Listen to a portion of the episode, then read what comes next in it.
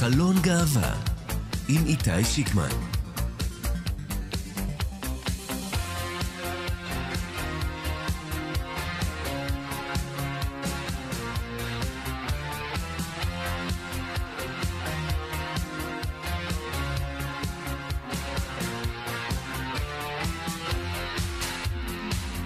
שלום לכן ושלום לכם, מאזינות ומאזינים, אנחנו חלון גאווה.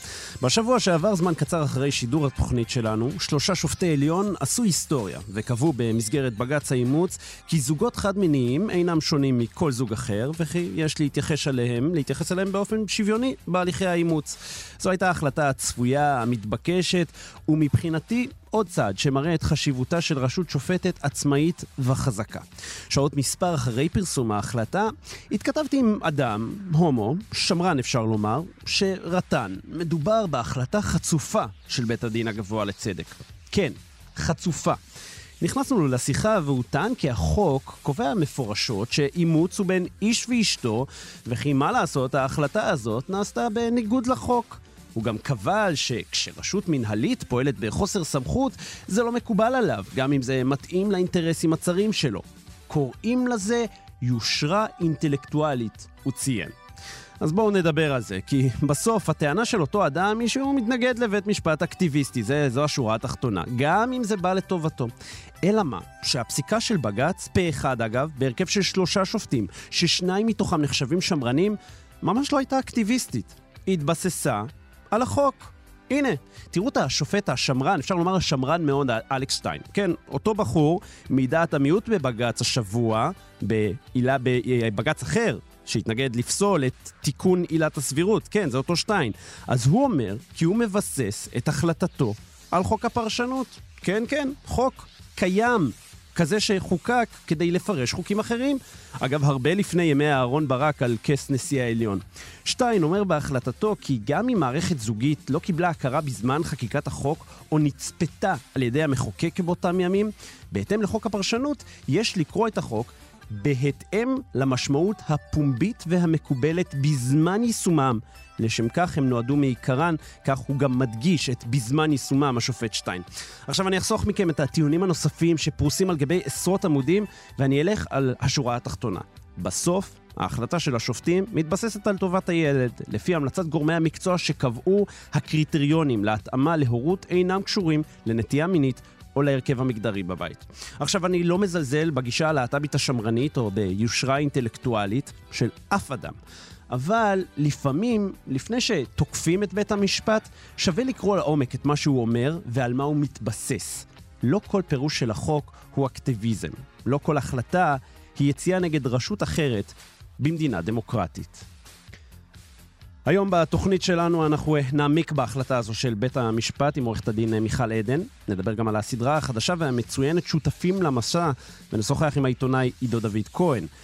שיחה מעניינת גם על התיוג הלהט"בי ברשת החברתית המקצועית לינקדין, ופינת ההיסטוריה עם טל ניסן, שהיא גם המפיקה ועורכת המשנה שלנו, 32 שנה לשיר שהביא לפריצת הדרך של זמרת אלמונית.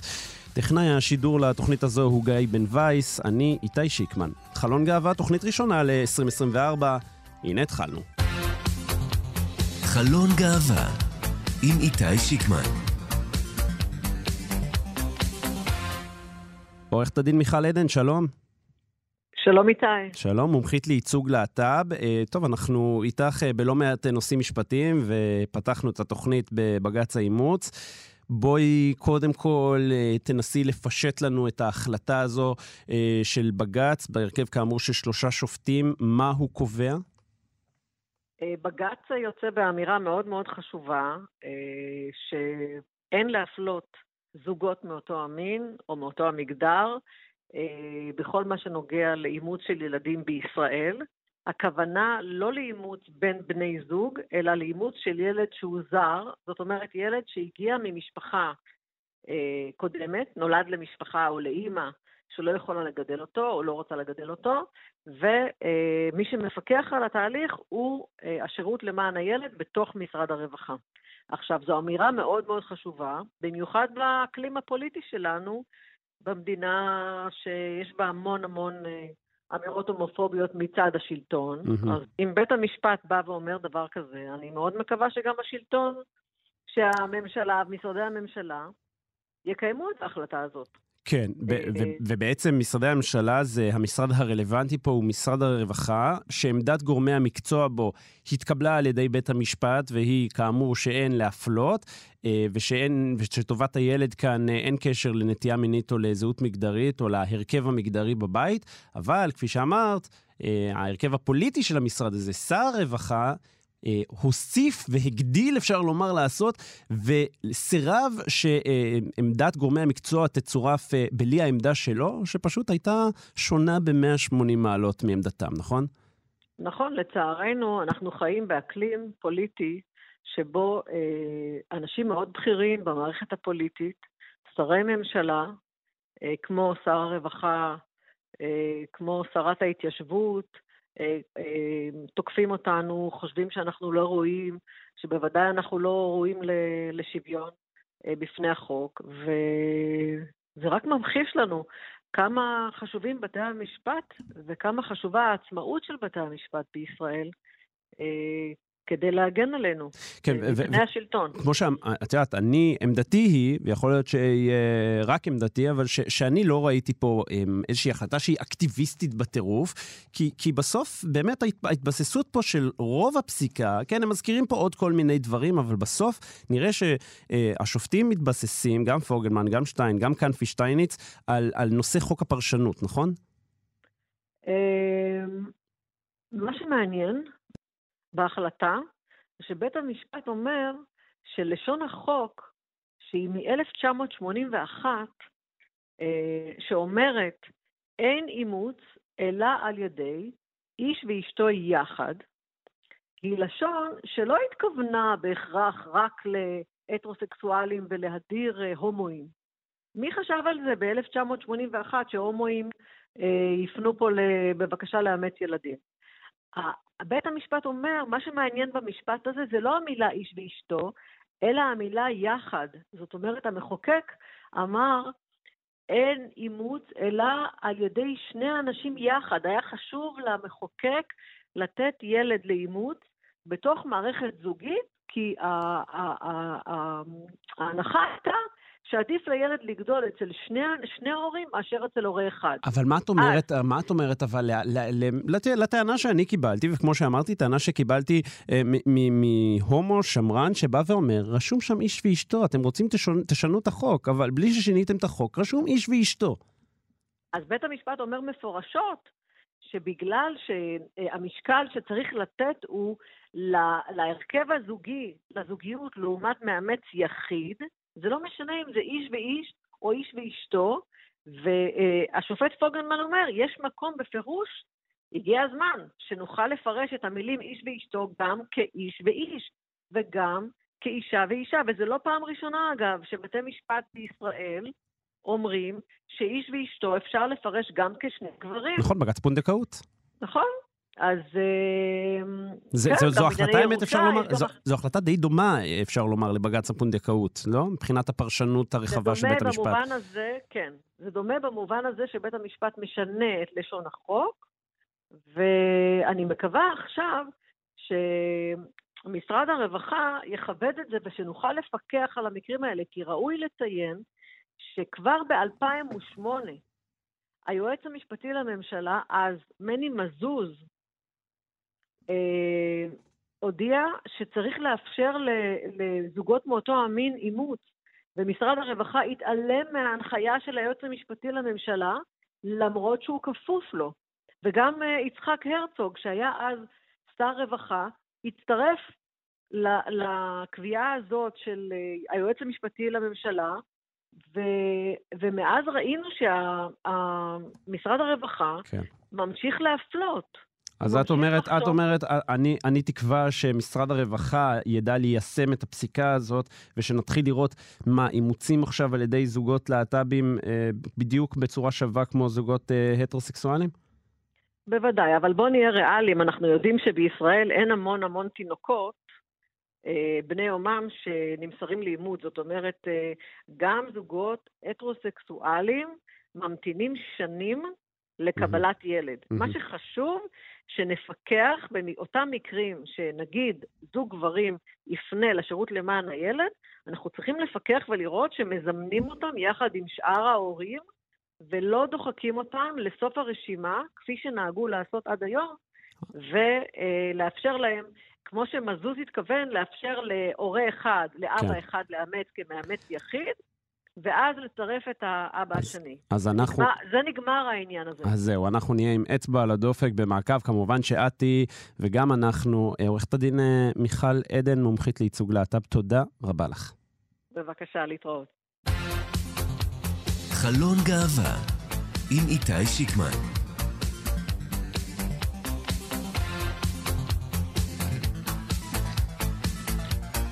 טוב, אה, אז אה, אנחנו עם אה, מבזק חדשות קצר. הרבה מאוד זמן לא עשינו את זה, אבל יש קצת חדשות.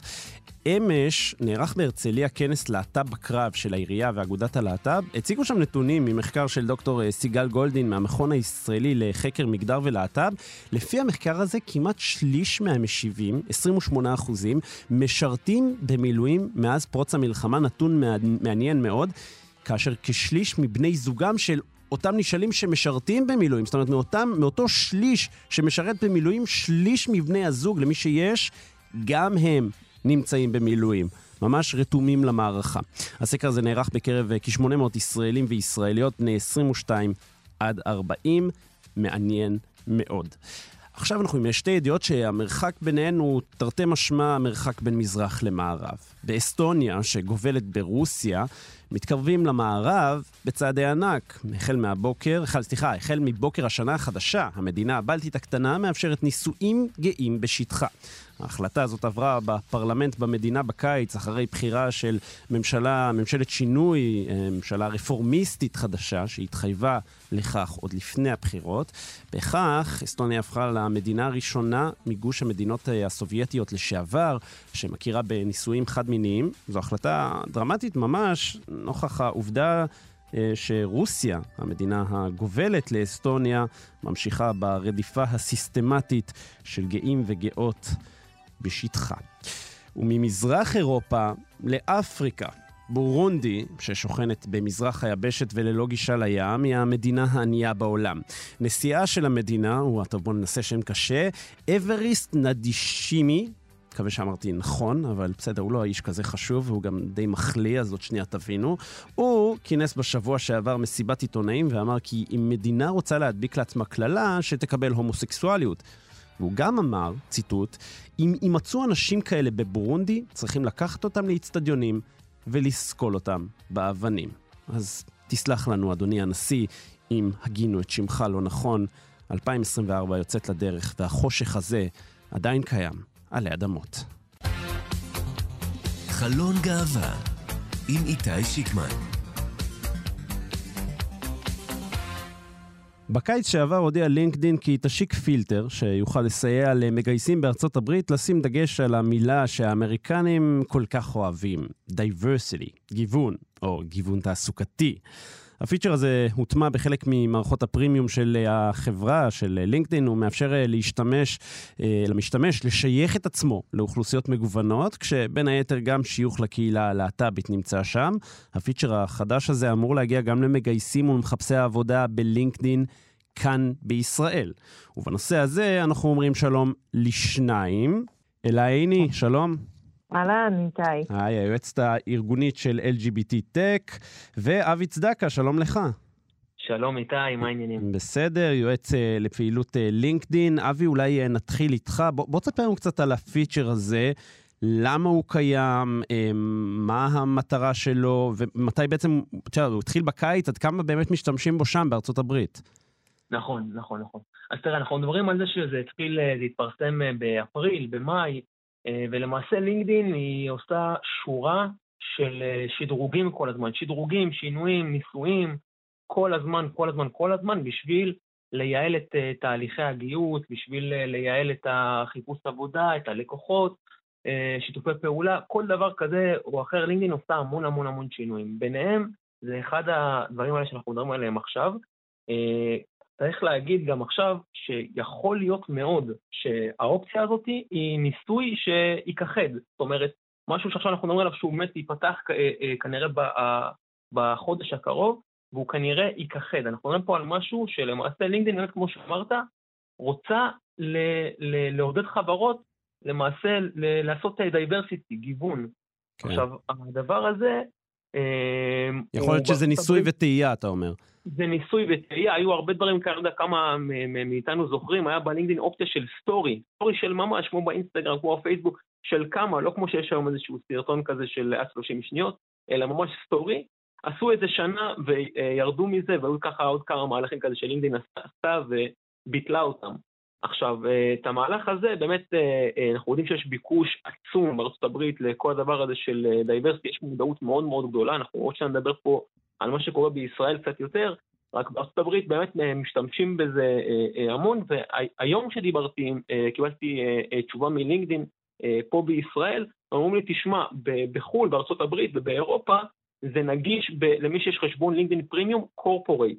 זאת אומרת שארגון רוכש פרימיום עבור הארגון, ואז למעשה הוא יכול לתקצב עבור המגייסות ואנשי ניהול, ושם אצלם זה נגיש, הם משתמשים בזה וזה גם מאוד מאוד יעיל, זאת אומרת הפידבקים בחברות הוא פידבק מאוד טוב, זאת אומרת הרבה פעמים באים ואומרים אוקיי אני, אני רוצה שיהיה לי diversity, אני רוצה שיהיה לי גיוון, והם משתמשים בזה.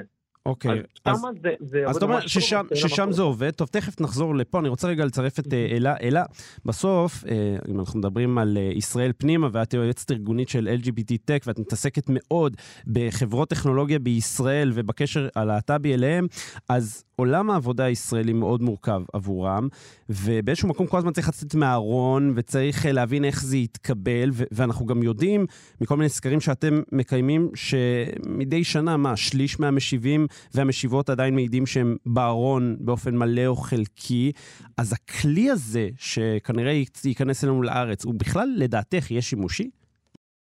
אה, קודם כל, נכון, איתי, LGBTech עושה אה, סקרים אה, ברמת כל שנה.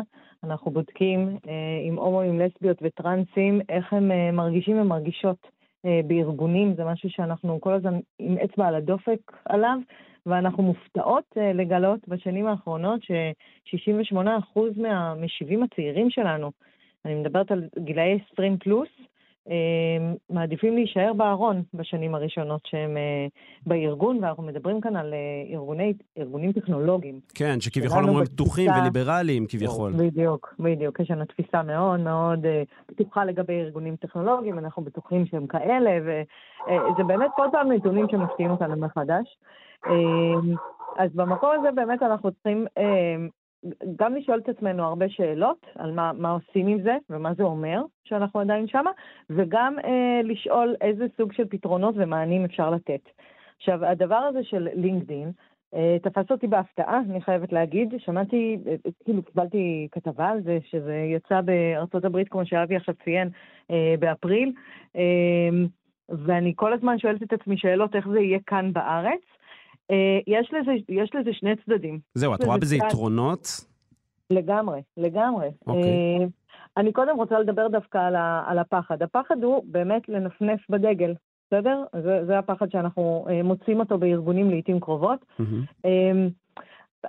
אתה יודע מה? לפני הפחד אני אדבר על החלום. Mm-hmm. החלום שלנו נורא נורא נורא פשוט. שאנחנו נשב בארוחת צהריים, ופשוט אני אגיד שהלכתי עם זוגתי אתמול לסרט, ואני לשנייה לא אחשוב אם מישהו יושב מאחוריי, או מלפניי, או מצדדיי, שהוא לא מכיר אותי, ומה הוא יגיד. Mm-hmm. זה בגדול אה, החשש שיש לנו. כן, אה, כן הומואים, לסביות, טרנסים, אני יכולה להגיד, לא, לא באופן גורף, לא לכולם, ממש לא, זה מאוד אישי, זה מאוד אישי בסוף, אבל זה, זה חשש שמאפיין את, ה, את האוכלוסייה, בסדר? זה החלום, שם זה צריך להיות, זה כאילו כל כך קטן ופשוט, אבל אה, זה, זה ממש לא. אה, ובמקום הזה, לנפף בדגל, זאת אומרת, בלי דגל, פשוט בלהגיד, אני, יש לי אישה, כאילו, ככה. לא צריך לציין את זה, זה כאילו, זה... לא, אז רגע, שנייה. זה כאילו לא חייבים, אבל לינקדאין יכול לעזור בזה, בעצם, כי נכון. לשים את זה ולהגיד בקורות חיים שלי, וכחלק בלתי נפרד ממי שאני, שאני מביאה את עצמי לארגון, אני אומרת, אני לסבית, ואני טובה מאוד בתוכנה, ואני טובה בניהול קשרים. זה מה שרלוונטי לתפקיד, כן. אז בדיוק. רגע, אז אני מנסה להבין איתך, אלה, אם את חושבת שה feature הזה, שמאתר ספציפית להט"בים, שנותן למקומות נכון. לשים דגש על ה diversity, אז אלה בעינייך את חושבת שזה משהו שהוא, ש- שהוא, שהוא יעזור, שהוא יעזור לאנשים שאולי יותר מתקשים למצוא עבודה, או שלא באמת? אני חושבת שהוא יעזור ברמת אה, חברה, society, לא ארגון, אוקיי? והוא עלול אה, לבוא לרועץ ברמת הפרט. למה אני מתכוונת? ברמת חברה, אה, אנחנו צריכים להתחיל לספור. זה נשמע נורא נורא רע מה שאני אומרת, אבל אני עומדת מאחורי מה שאני אומרת. אנחנו צריכים להתחיל לספור הומואים, לסביות וטרנסים בתוך ארגונים. ארגונים מאוד מאוד מתקשים לספור, וכשאנחנו אה, לא מצליחים לספור, מאוד קשה לנו לדבר על אה, תת-ייצוג. אה, אה, אני יכול להגיד לך, אלה, ש-10 אחוז, כן. לפי נתונים שיש לנו, אמנם זה לא, לא מעודכן ואני בטוח שזה הרבה יותר, לשנת 2021, מעל ל-10% מההייטק הישראלי הם שייכים לקהילה הלהט"בית. כן, אבל זה, שוב, זה נתונים, אבי, אבי, אבי, זה נתונים קשים, אבל אני אשאל אותך, נכון. אני אשאל אותך, אה, אה, בוא, בוא נאמר ככה, איך אתה רואה את, הש, את השימוש בזה פה, ואיך, האם אתה יודע, חוץ מארצות הברית, האם זה קיים בעוד מקומות בעולם? באירופה כן, באירופה, בגרמניה, בצרפת, בספרד, באיטליה, אה, עובד אה, לחלוטין. הפיצ'ר הזה, אוקיי. ואיך אתה תראה, את ה... איך אתה רואה את השילוב של זה פה בארץ? תראה, השילוב הזה של פה, פה בארץ הוא נטו, אני חושב ש... ש... אני, אני לא חושב שצריך לפתוח את זה לכולם, אני חושב שהם צריכים לבקש, חברות צריכות לבקש לפי דעתי את הפיצ'ר הזה, לפי דעתי ככה זה יהיה יותר נכון. כי מה שקורה, הוא יכול לעבוד נכון, כמו שאלה אמרה, ברגע שאני מחפש ממש, אה, אה, ברצוני נגיד לגוון, אז אני מראש אחפש את זה. רק אם לא, וזה מצוין, וזה... יש, אנחנו גם יודעים, תראה, אני, אני אגיד גם דבר כזה, וזה באמת גם יישמע אולי לא הכי טוב, רק ש... אנחנו מדברים פתוח פה, דבר. אנחנו מדברים פתוח, כן, תשמעו, אז, אז, אז, אז זה לא תמיד יבוא ל, ל, לטובה עבור המועמדת, עבור המועמד. לא תמיד זה יבוא לטובה.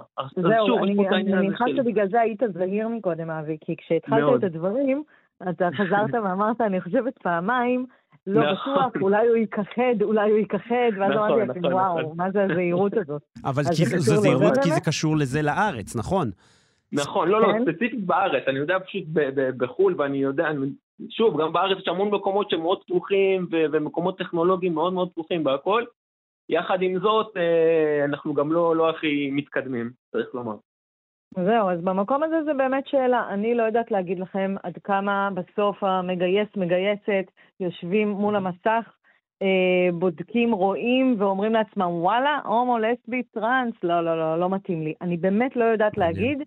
לא, אה, אנחנו, אנחנו יודעים להגיד, אלא, אנחנו יודעים להגיד ש, שהרבה פעמים אה, מגבשים דעה קדומה על בן אדם על סמך נתונים אחרים. אוקיי, זה יכול, זה יכול להיות אה, סטטוס, זה יכול להיות מיקום, זה יכול להיות גיל, זה יכול להיות הרבה הרבה דברים, שבאמת מנסים לגבש איזושהי תמונה לפני שבוחרים את ה...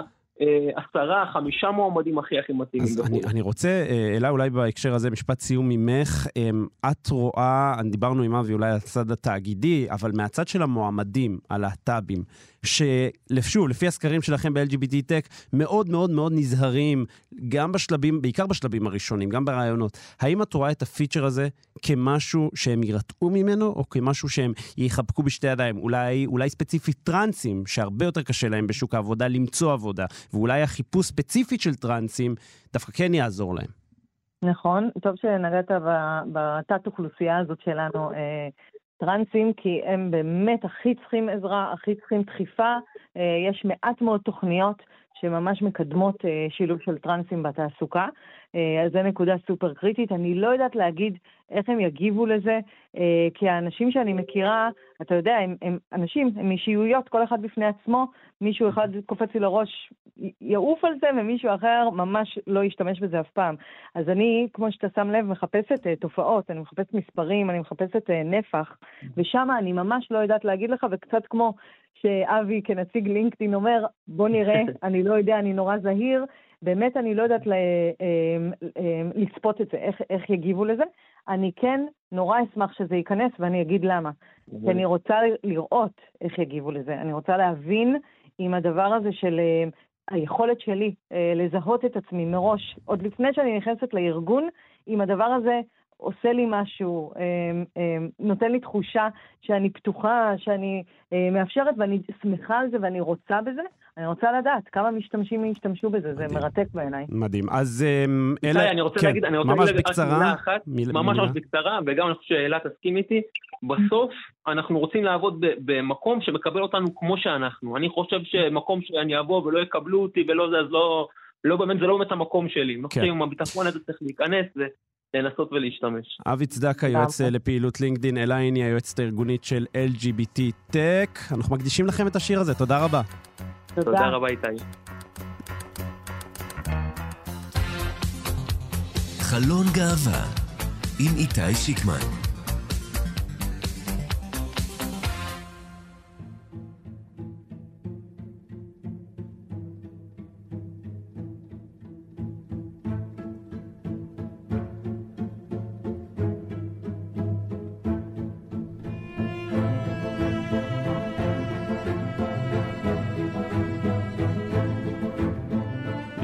משהו.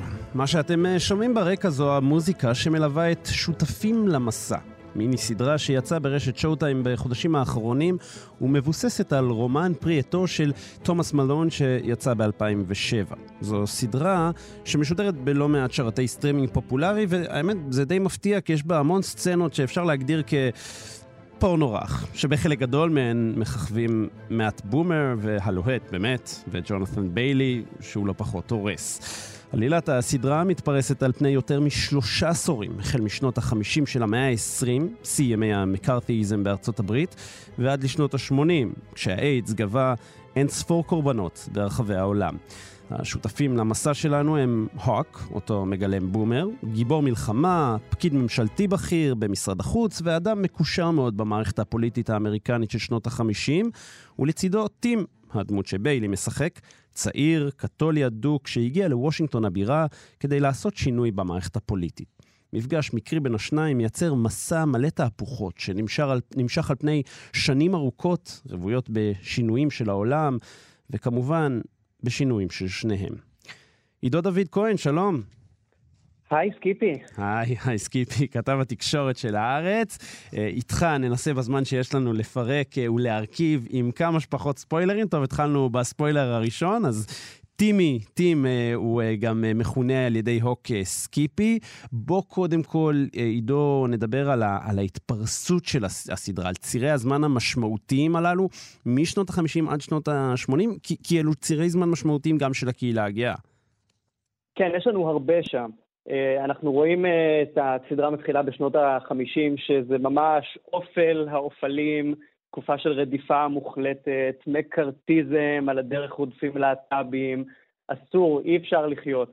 ושם אנחנו רואים את uh, תחילת ציר הזמן.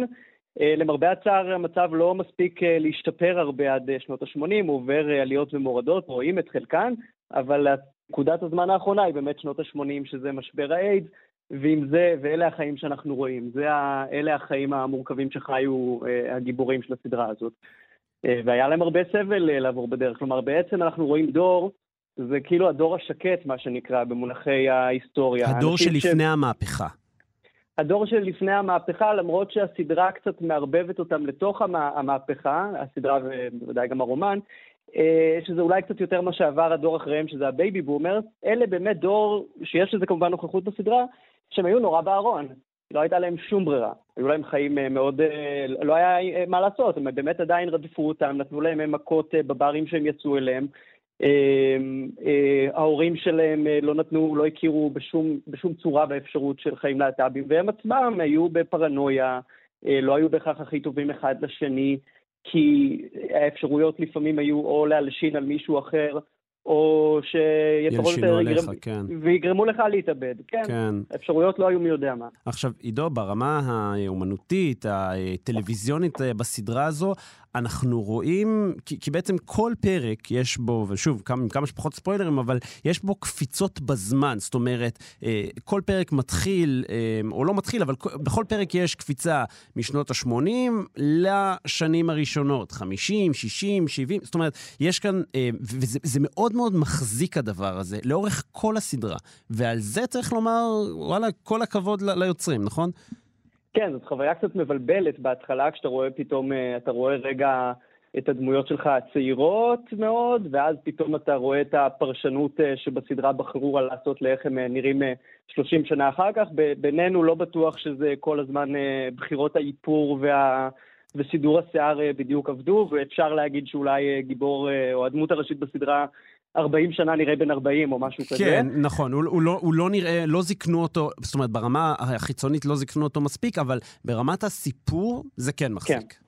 כן, המסביב, התקופתי, העיצוב, התפאורה, העובדה שאפשר לראות אה, תקופות אה, שונות, זה מאוד מעניין, מאוד, אה, זה גם מאוד נותן לך באמת להציץ כזה על נקודות זמן נורא משמעותיות. כלומר, חוץ מאמרנו 80, אמרנו 50, יש גם את, את התחנה של סוף שנות ה-70 בסן פרנסיסקו, שהיה שם את מנהיג הקהילה הגאה הרווי מילק, וכל ההפגנות שגם כן היו מין נקודה משמעותית בהיסטוריה של הקהילה הגאה.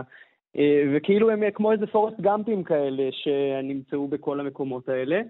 אני רוצה לקחת אותך, עידו, אבל אה, אולי למקום באמת ל, ליחס בין שתי הדמויות כמובן הראשיות, בין אה, הוק ו, וסקיפי ות, וטימי. אה, בוא נתחיל אולי באמת ב, ביחסי השליטה שם, כי, כי זה משהו שמאוד מאוד ניכר, ולפעמים לא הכי נעים לארץ, ל, ל, לעין, סליחה. גם לארץ.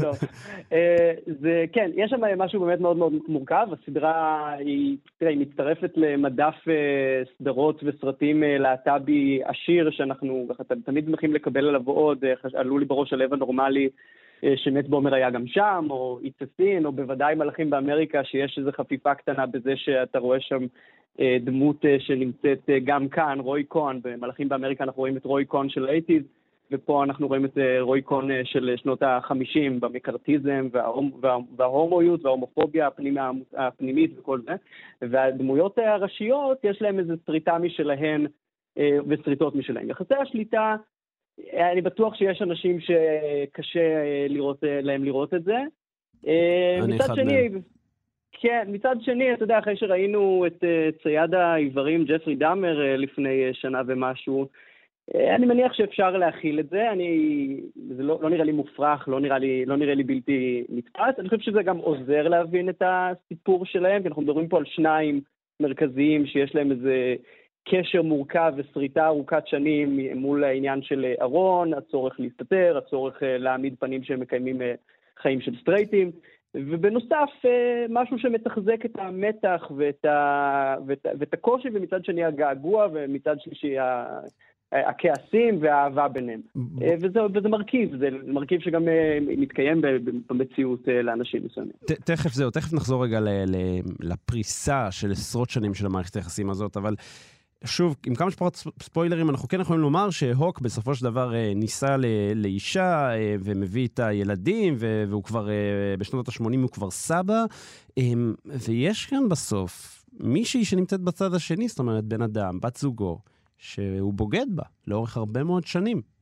כן, אתה לאורך כל הסדרה מסתכל על הדמות הזאת אה, של האישה הנבגדת, אה, שהיא מאוד יפה, והיא כמובן אה, מבינה, והיא כמובן עצובה, לפעמים כועסת, והמחשבה מה אנחנו מרגישים לגביה היא, היא גם כן עדינה, כי אי אפשר לא להזדהות, אי אפשר לא להבין גם את המקום של העלבון, אה, וגם בהתחשב אה, במקום שבו זה היה בהיסטוריה, אפילו את התחושות היותר אה, קשות, גועל בעיניה, אבל היא בסוף היא בן אדם, והיא בן אדם שכמו שהיא לא, לא חוותה שהבן זוג שלה רוצה, רוצה אותה באמת, וזה, כשאני רואה את זה לאורך עשרות שנים, זה סיפור שכל כך הרבה נשים עברו ועוברות אותו, וזה, וזה דווקא ראוי שאתה מקבל את נקודת המבט שלה. אה, לאורך כל הדרך אה, בהתמקדות. כן, זאת אומרת שאתה לא מספר רק את הסיפור הגאה פה, אלא גם אתה מספר את הסיפור שלה, אמ, זה אכן חשוב. היא קורבן אמיתי. אבל, כש, אוקיי, אבל דיברת על מי שלא מקבלת את האהבה לאורך השנים, אל מול מערכת יחסים שהיא לא בריאה, אנחנו חוזרים להוק ולסקיפי, אה, היא לא בריאה, היא אמ, מלאה גם בפגיעה, אבל מצד שני, אהבה... נראה שלא נגמרת שם לאורך עשרות השנים האלה, וזה זה, זה איזשהו סיפור אוניברסלי כזה, נכון? של, של, של, של גם פספוס, אבל גם עומק רב.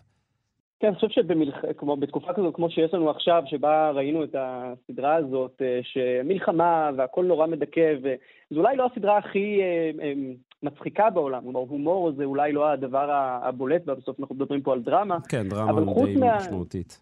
כן, לגמרי דרמה, אבל חוץ מה, מהפן של הרומנטי או הא-רומנטי או הגזלייטינג שיש בדרך, יש בסוף גם עוד איזה מימד שאפשר לחשוב עליו שהוא נוגע במחשבה על...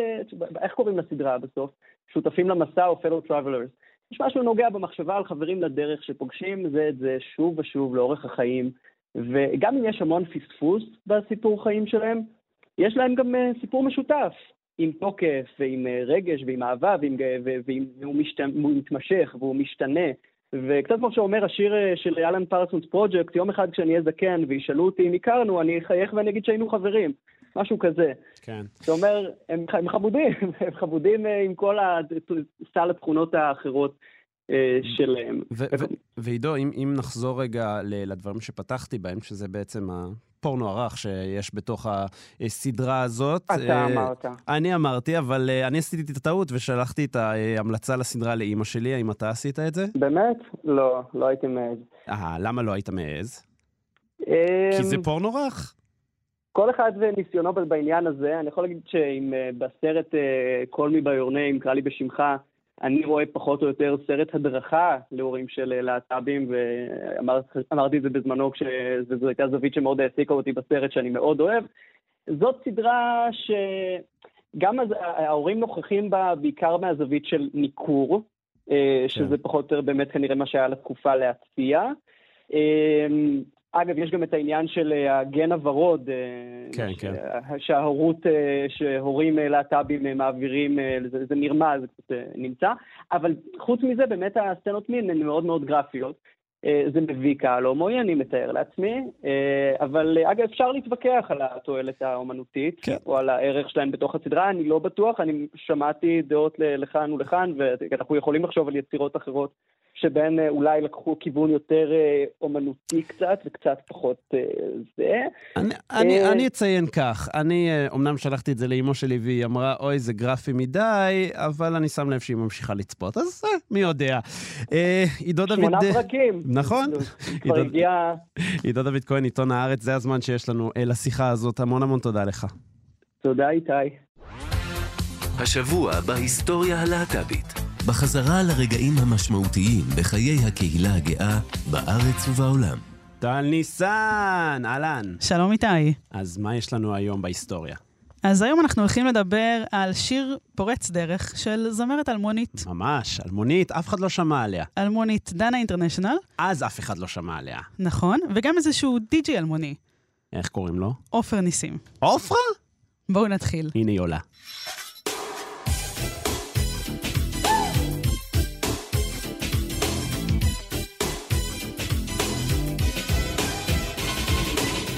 אז הסיפור שלנו מתחיל באגדת מוזיקה אחרת לגמרי, שהיא גיי אייקון בפני עצמה, וויטני הוסטון. מכיר. בשנת, ברור. בשנת 1991 היא מוציאה סינגל חדש מתוך האלבום השלישי שלה, שנקרא My name is not Susan, זה מה שאנחנו שומעות עכשיו. אה, והשיר הזה הופך ללהיט בכל העולם. במקביל, בתחילת שנות ה-90 בישראל, סצנת חיי הלילה של הקהילה הגאה תופסת תאוצה, עוד ועוד מרחבים קווירים נולדים, בעיקר בתל אביב, ברור. ואיזשהו מועדון אחד מאוד מפורסם, מועדון התיאטרון. ברור. זה באמת מרתף אפלולי אה, מבחוץ ומלא חיים מבפנים, שזה מאפיין הרבה מהמועדונים של הקהילה הגאה בתקופה הזאת. לגמרי. אה, אגב, ו... גם היום. נכון. אוקיי. נכון, אבל פחות. אוקיי. Uh, והדי-ג'יי של המועדון הזה הוא בחור צעיר מאוד, בן 18-19, שקוראים לו עופר ניסים. Welcome to the Theater Club. Tel Aviv, Israel, L. Bonsoir, Madame This is the Theater Club. Tel Aviv, Israel, Action. זה, זה מעניין, כי בתחילת שנות ה-90 ממש שומעים את הקול נכון. של עופר ניסים של עופרה. היום הוא בקושי משמיע את קולו. היה איזה עופרה אחד לאחרונה שהוא כן אה, אמר איזה כמה מילים, אבל זה מאוד מאוד נדיר. אז הוא הרשה לעצמו. הוא בעצם אה, תקליטן הבית, אפשר לומר, של הקהילה הגאה. את יודעת, זה גם עד היום באיזשהו מקום, על, על אף גילו, אגב, יחגוג 60 ממש בקרוב, וואו. אבל... כן, אבל אוקיי, מה, מה, מה, מה קורה במסיבות האלה? את מי הוא מארח? אז הוא מארח מלכות דרג ביחד עם שמעון שירזי, עוד דמות מאוד בולטת, אה, מפיק מוכר, מנהל כן. אומנותי. הם ביחד יוצרים כל מיני אירועי דרג מאוד מאוד מגניבים. עופרה בעצם מכירה את דנה, mm-hmm. עוד לפני תהליך ההתאמה המגדרית שלה, mm-hmm. והיא מזמינה אותה, אישה טרנסית צעירה, לבוא להופיע. ודנה עושה קאברים וכל מיני חיקויים של כל מיני דיבות ישראליות, כמו ריטה, כמו זהבה בן. כמו עפרה חזה. כמו עפרה חזה. הדיבה תקופה. כן, יש לה ממש כזה דמויות. כן. שהיא עושה. ובאחד הערבים הייתה אמורה להופיע המלכה נתנאלה, נתי נתן, mm-hmm. אבל בסוף, בגלל מזג האוויר, היא מחליטה לא להגיע, ועופר ניסים פונה אל דנה, ומציע לה לעלות במקומה, לבצע איזשהו שיר שהוא רצה לתת לנתנאלה, שיר מחווה ל-My name is not סוזן, ששמענו קודם. Mm-hmm. וכשהם מציגים את זה לקהל, הם אומרים שזו וויטני יוסטון מסעודיה, Opa. ושבמקום סוזן קוראים לה סעידה. וויטני יוסטון הערבייה, בקיצור. בדיוק. הלחן של ארתור בראון, מוזיקאי אמריקאי, המיקס של עופר ניסים. את המילים עופר ודנה כתבו יחד, וכך נולד השיר סעידה סולטנה. סעידה סולטנה, וללה, ללה, ללה, ללה.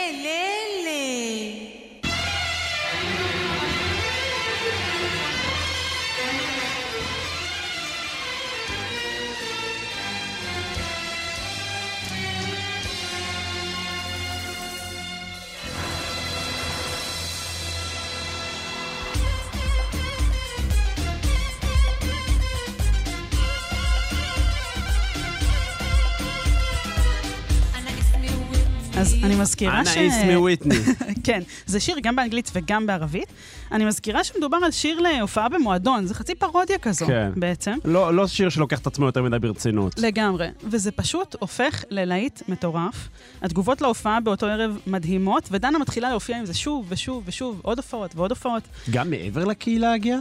אני חושבת שבשלב הזה עוד לא, mm-hmm. בעיקר במועדונים מהסוג הזה של מועדון התיאטרון, ובעיקר שם. Mm-hmm. דידי הררי מתחיל להשמיע את דנה ברדיו, ולאחר מכן גם עופר נחשון, ויש להם את התוכניות המואזנות ביותר ברשת ג' ואולי במדינה. ולאט לאט דנה מתחילה לצמוח, אבל חשוב לומר ולתת את הקרדיט לחיי הלילה. דנה נולדה בחיי הלילה של תל אביב, והרדיו נתן לה עוד דחיפה בדרך להצלחה הגדולה שלה. Mm-hmm.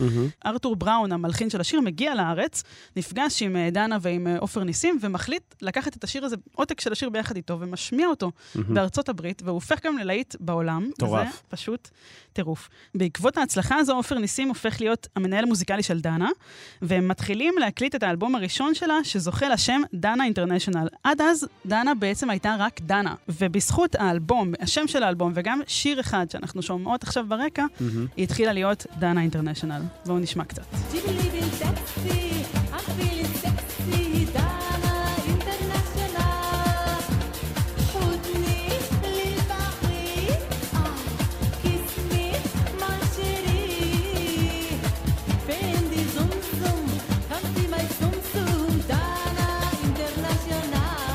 דנה אינטרנשיונל בעצם התחילה מסעיד, לא, מדנה כן, אבל מסעיד הוויטני יוסטון הערבייה בעצם. נכון, בעצם בטעות, כאילו, לא ממש בטעות, כן. אבל במקרה. מי יודע, זה, זה הייתה יכולה להיות במקום אה, דנה אינטרנשיונל, זה היה יכול להיות אה, נאט אינטרנשיונל, כן. נתנאלה אינטרנשיונל. נכון. וואי וואי, תחשבי על זה. נכון. כאילו, תחשבי על זה, אם במקום דנה, מי שהייתה מייצגת אותנו באירוויזיון הייתה נתנאלה. איזה, איזה עולם, כאילו, האם היינו מגיעים גם, אנחנו דיברנו על זה רבות, על פריצות הדרך שהקהילה הגאה עשתה החל מהש, משנות ה-90 ובעיקר שנת 98, הבאמת מדהימה מבחינת הקהילה הגאה, גם מבחינת הניצחון באירוויזיון וגם מבחינת אה, מצעד הגאווה הראשון ועוד ועוד דברים בתל אביב, ו- ויש כאן משהו באמת משמעותי, שאם דנה לא הייתה בטעות, במקרה, נמצאת שם, ונתנאלה לא הייתה מחליטה להישאר בבית, מה היה קורה? את חושבת איך ההיסטוריה זה משהו שמתעצב ב... דברים נורא נורא קטנים. לגמרי. טוב, אז רגע, מה קורה? שמענו את ה, בעצם את השיר הזה של דנה אינטרנשיונל, ככה היא הופכת באמת לדנה אינטרנשיונל. נכון. מה קורה בהמשך אותה שנה, באיזה, מה זה, אוגוסט 92? נכון. אז בעצם ההופעה הטלוויזיונית הראשונה של דנה היא בתוכנית עד פופ, תוכנית שאז הגיש אותה יואב גינאי בערוץ הראשון, mm-hmm. ומזמינים אותה ואת אה, עופר ניסים לבוא mm-hmm. להופיע עם השיר. עד אז בעצם השיר הזה הוא רק אה, אפילו לא ממש רדיו אדיט, עדיין לא באמת מוכן לשידור. אז פעם ראשונה הם מגיעים, מופיעים עם זה בטלוויזיה, וגם יוצא מזה קליפ שהוא אחרי זה, זה הקליפ המוכר של השיר. בואי נשמע. בואו נשמע את יואב גינאי מציג את השיר. יאללה. עופר ניסים, שהוא תקליטן ומוסיקאי, איש להקת דרמה, התלהב מהשיר My Name is Not Susan של וויטני יוסטון וכתב לו גרסת ריקודים שמשלבת ציטוטים של Deee-Lite, מוטיבים ים תיכוניים, אקסטסי, אקסטנו. דנה זמר שמופיע כזמרת, הוא המבצע. המילים בערבית והן בלתי תמימות לחלוטין. הנה הם ביחד, דנה עם עופר ניסים, My Name is Not סעידה. כן, מהדברים שפחות, פחות, פחות נהוג לומר היום, זמר שהוא זמרת, דנה אינטרנשיונל, זמרת ענקית. נכון. שבאמת הביאה הרבה מאוד כבוד לישראל והייתה את יודעת, קרן של אור בעבור לא מעט טרנסים בישראל, ובכלל בעבור הקהילה הגאה, אני uh, חושב. נכון. זה רק מוכיח כמה עבודה הייתה פה על השיח. Mm-hmm. בציבור הישראלי, בתקשורת הישראלית. וצריך להגיד שיואב גינאי, באותה שנה, כותב שיר לדנה על האלבום הראשון שלה. Mm-hmm. הוא ואהוד מנור ו- ומיקי יגי, זאת אומרת, שמות גדולים, היא הופכת ללהיט, וזה די מטורף ופורץ דרך באמת, באמת. אוקיי, okay, אז uh, בעצם, uh, טוב, את ההמשך אנחנו כבר די כולנו מכירים. דנה הופכת לכוכבת באמת הבינלאומית שהיא, ואנחנו אולי נשמע עוד קצת כמה צלילים מדנה כן, הגדולה. בואו נשמע את סעידה סולטנה.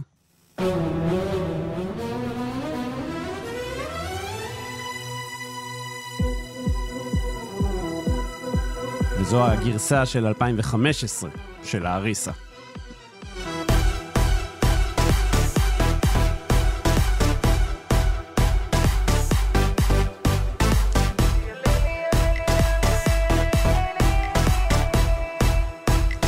ניסן, פינות ההיסטוריה, תודה רבה. תודה איתי.